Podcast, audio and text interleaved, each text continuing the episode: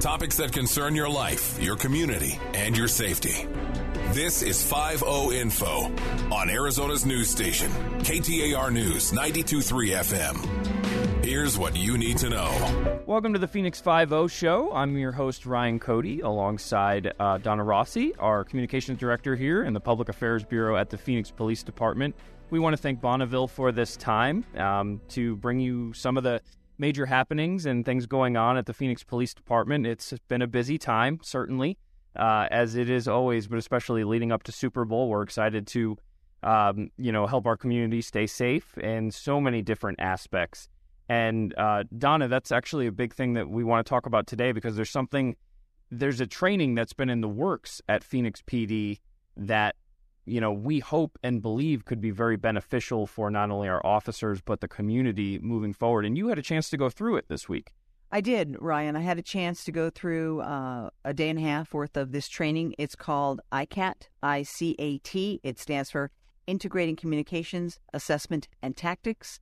Uh, while I am a professional staff and not a sworn member of the department, uh, there was still a lot to learn and uh, really wonderful to see this training uh, coming here. This was um, the uh, impetus of Chief Sullivan, who believes in continuously getting better.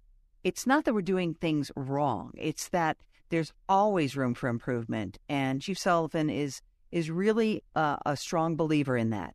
He wants to assess what we're doing and then correct any mistakes we're making, and even if we're not doing anything wrong, how can we do it better? You could always, you know, look back and kind of Monday morning quarterback and say, okay, that turned out really well. Did we do everything right? If we didn't, what can we do better? If we did everything right, is there even a better way to do it? So that's kind of what this training is about. It's all about communication. Uh, the basis of the training is really about time and space and distance. If you have space and distance and time, you really have options when you get to a scene, do you have to rush into a decision making process? Can you wait? Can you assess? Can you create some time, some space, and then have better options in order to, to move forward? So, based on the name ICAT, we're talking about communications and tactics. So, essentially, what we're talking about is the right way to talk to people depending on the situation that you're presented. And we do we say all the time you know as, as an officer a lot of times you you interact with people on their worst day. Uh, why else would an officer be there uh, unless you needed one to show up? So we're talking about tense situations um, and myself as a civilian as well this is this is something that you look at and you don't necessarily envy because these are really hard hard moments to be involved in. Absolutely. And then when you think about the people that our officers come in contact with. More and more, they're dealing with people who are in crisis, whether that be for the moment or whether they have a, a mental health issue that they're dealing with uh, that's long term. Uh, you're dealing with people sometimes who uh, want to no longer be here uh, in this life and they don't want to take that act themselves. And so, you know, they call it suicide by cop, which is a horrible position to put everybody in. Right. And, so, uh, that's that's what this is. This is about communicating with people uh, and creating that time, creating that space, and, and creating other options other than rushing in. This also is specific to uh, coming into contact with people who are not armed with firearms. So maybe they have something in their hand that could possibly be a threat, uh, but it's not a firearm that's posing an imminent danger. So that distance that is created is is actually really beneficial in a situation. For instance, if you're talking about a knife as a weapon as opposed to a firearm, if you have some distance, then you can keep some safety for at least you and the rest of your officers. And then I would imagine the hard thing is to make sure that that individual stays safe as well. Absolutely. This this is all about preservation of life on on uh, every aspect. Uh, on the people that we come in contact with, our community members, uh, as well as our officers. This this program uh, has comes with tremendous credibility. It's it's being utilized in many departments across the country. It's research based. Uh, it's powerful, and it, it, also has a psychological component uh, on board with it. So uh, this is this is something that Phoenix PD is looking at um, to hopefully uh, implement uh, throughout our ranks. Still in the very early stages of planning. This was kind of a preview mm-hmm. of what we got the other uh, the other days. Uh, and so um, it, it's it's it's very exciting to see where it can where it can help us uh, be better every day. I, I know there have been departments across the country who have seen tremendous success. Yeah, uh, and you know, in speaking to the the guy who kind of runs the show and, and is the you know the traveling uh, teacher for this whole program, his name is Dan Alioto, and um, he works for the Police Executive Research Forum, otherwise known as PERF. So um, I had a chance, you know, after the training to chat with him a little bit about what his objective and what the whole purpose of this thing was. So uh, we'll let you listen in on that for a few minutes. So ICAT is uh, integrating communications assessment and tactics. Essentially, it's taking the the normal uh, training that we do in silos in police work and integrating them all together. So when you're looking at several uh, modules uh, that that we teach in the classroom, uh, you're talking about crisis recognition, uh, some decision making, the critical decision making model, and then you're going through um, your responses and your tactics uh, with an emphasis also on suicide by cop. So when we're we're doing those, going through those modules, uh, we're really trying to uh, get officers not to get caught in a culture of speed, to slow things down and understand that. Um, you know, necessarily that immediate compliance doesn't mean that it, there's a threat, and understanding the difference between somebody who's a threat and threatening, um, and then of course not compressing space and time uh, especially you know nowadays where uh, we're the profession shorthanded. Uh, there's a, a push to to clear calls and go to the next one. When you have somebody in crisis, you really need to do the opposite and slow things down and give people the opportunity um, when emotions are high and rational thinking's low uh, for those two things to come a little bit more uh, even. You're talking about communication in a crisis situation. What's at stake? Uh, somebody's life somebody's lives. I mean, that's that's the whole thing. That's why we talk about um, the communication is important in making a connection and driving a connection and building rapport uh, to get somebody to see that there are other options other than maybe what they're looking at. Um, maybe they just they just can't see it. Uh, maybe they haven't tried something. Um, and sometimes you're dealing with people who are chronically mentally ill, and you're going to deal with them again, and you're building a rapport not just for that incident, but for the next time you see them. And then you're going to have people in situational crisis. That might be the only time that they're ever in that position in their life. Um, and then here you are as a as a police officer that can uh, um, you know can can really be successful in some of these situations. What was the process to get you guys here? Did Phoenix PD reach out to you? Can you can you explain all that? Yeah, they did. Uh, they reached out to us, and it was a, a, a process to get us out here. Um, and then, uh, as you saw earlier, there's uh, instructors that are from all over the country if, uh, from the East Coast to in California and um, some in, in between uh, that come out that they're doing it in their agencies and they're seeing successes in their agency and they're coming out to understand uh, some of the challenges. Uh, you know, it uh, sometimes change is difficult um, because you know you really want to uh, you you want to take the time to understand it before you're willing to implement it from your perspective, what does it say about an organization that would reach out to you guys and, and want to get better in their communications aspect? Well, you know, so obviously uh, I believe in it, or I wouldn't be teaching it. Um, we're in a position now where uh, we're really we're we're not telling people um, not to use force. We're saying don't be the reason that force has to be used. Don't have officer uh, created jeopardy.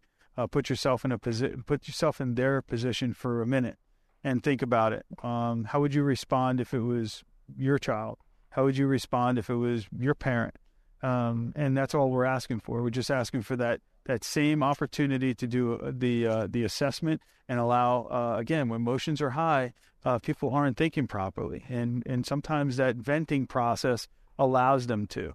And um, as long as you're not trying to move it along too quick, uh, you know, a lot of times these these instances are are successful, and we're seeing that. We're seeing uh, you know, the research that supports ICAT talks about less officers getting injured, less citizens getting injured, uh, less overall uses of force, less complaints, all of those things um, that go into it. And a call for service is reactive. You go to a call for service, uh, you know, the majority of the time that call is that that, that crime has already been, um, you know, uh, has taken place, and you're really in a reporting and documenting phase. Um, think about somebody in, in crisis, and again, you know, change it just a little bit. How would you respond, or how would you want the police to respond if it was your kid? No, I, I, I think you know. I think again, um, it says a lot that the um, that the agency uh, has us out here uh, doing this. Uh, it says a lot that there's um, dispatchers that are here. Uh, the importance of having dispatchers involved because uh, they really are the first part of first responder getting that information, and they'll do a better job when they understand what the police officers really want or need, or what the thought process is for a police officer. You know, we tend not to uh, historically um, use uh, dispatchers and, and train with them or co-train or collaborate with them. And uh, to see that, that you have them here is a is part of a, a trend across the country, and and uh, should be pretty proud of that. One of the most interesting things to me in listening to what he had to say was how he he picks trainers from all over the country, from various police departments, to come and be a part of this training, so you can get various perspectives uh, one of the gentlemen uh, was from the Camden, New Jersey Police Department, which he said they've had great success in implementing this in some of their officers uh, in their training. So we're hopeful that that we can do the same thing here. Again, this is still very you know early on in the process of how we're going to roll this out, though.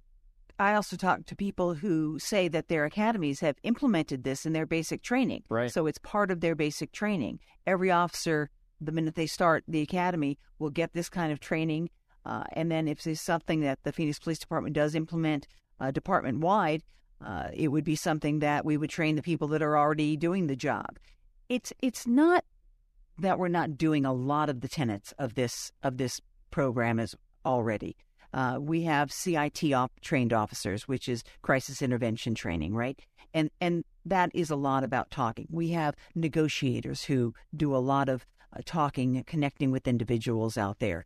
I mean, those are similar tactics, right? That you would see as like a negotiator, um, you know, to calm situations, to come in, you know, at an even keel. You know, there's also been a push from the community to make sure that in a lot of these mental health situations, we have someone who's able to be there, who is trained to do just what we're talking about, what ICAT is there to help with. So this seems to make sense, especially in the early on phases of um, you know, curriculum to become a police officer. I understand, uh, you know, as an outsider, as non-sworn, it seems to make a lot of sense. I think it makes a tremendous amount of sense. I think uh, the community, uh, when they learn more about this program, I think the officers, when they learn more about this program, uh, will will know that it's uh, another tool in their toolbox mm-hmm. to to make sure they go home to their families and to make sure uh, the community is safe. Let's face it: when you talk to officers and ask them why they became officers, they all say because they wanted to make a difference. Right. Right. The the last thing they want to do is be in a situation where they have to use uh, force and certainly not lethal force.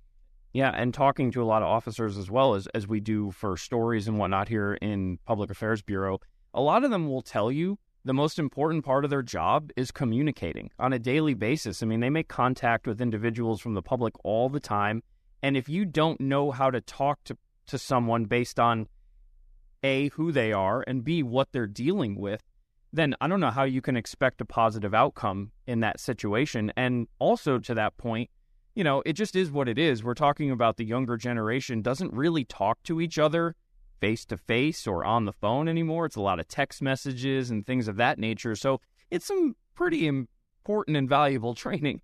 Exactly why the first day of the academy, every recruit is asked to stand up and answer you know, a series of questions out loud and, and make a verbal presentation to get them talking right from the get go. We'll see how uh, this is. We decide to roll this out. Um, we're very excited that we had several members of the department go through it. We hope that it could be certainly valuable, and we will certainly keep our community informed of how uh, how this goes. You've been listening to 50 Info on Arizona's news station, KTAR News 923 FM. For more about Silent Witness, go to silentwitness.org. That's silentwitness.org. Or call 480 Witness. That's 480 948 6377.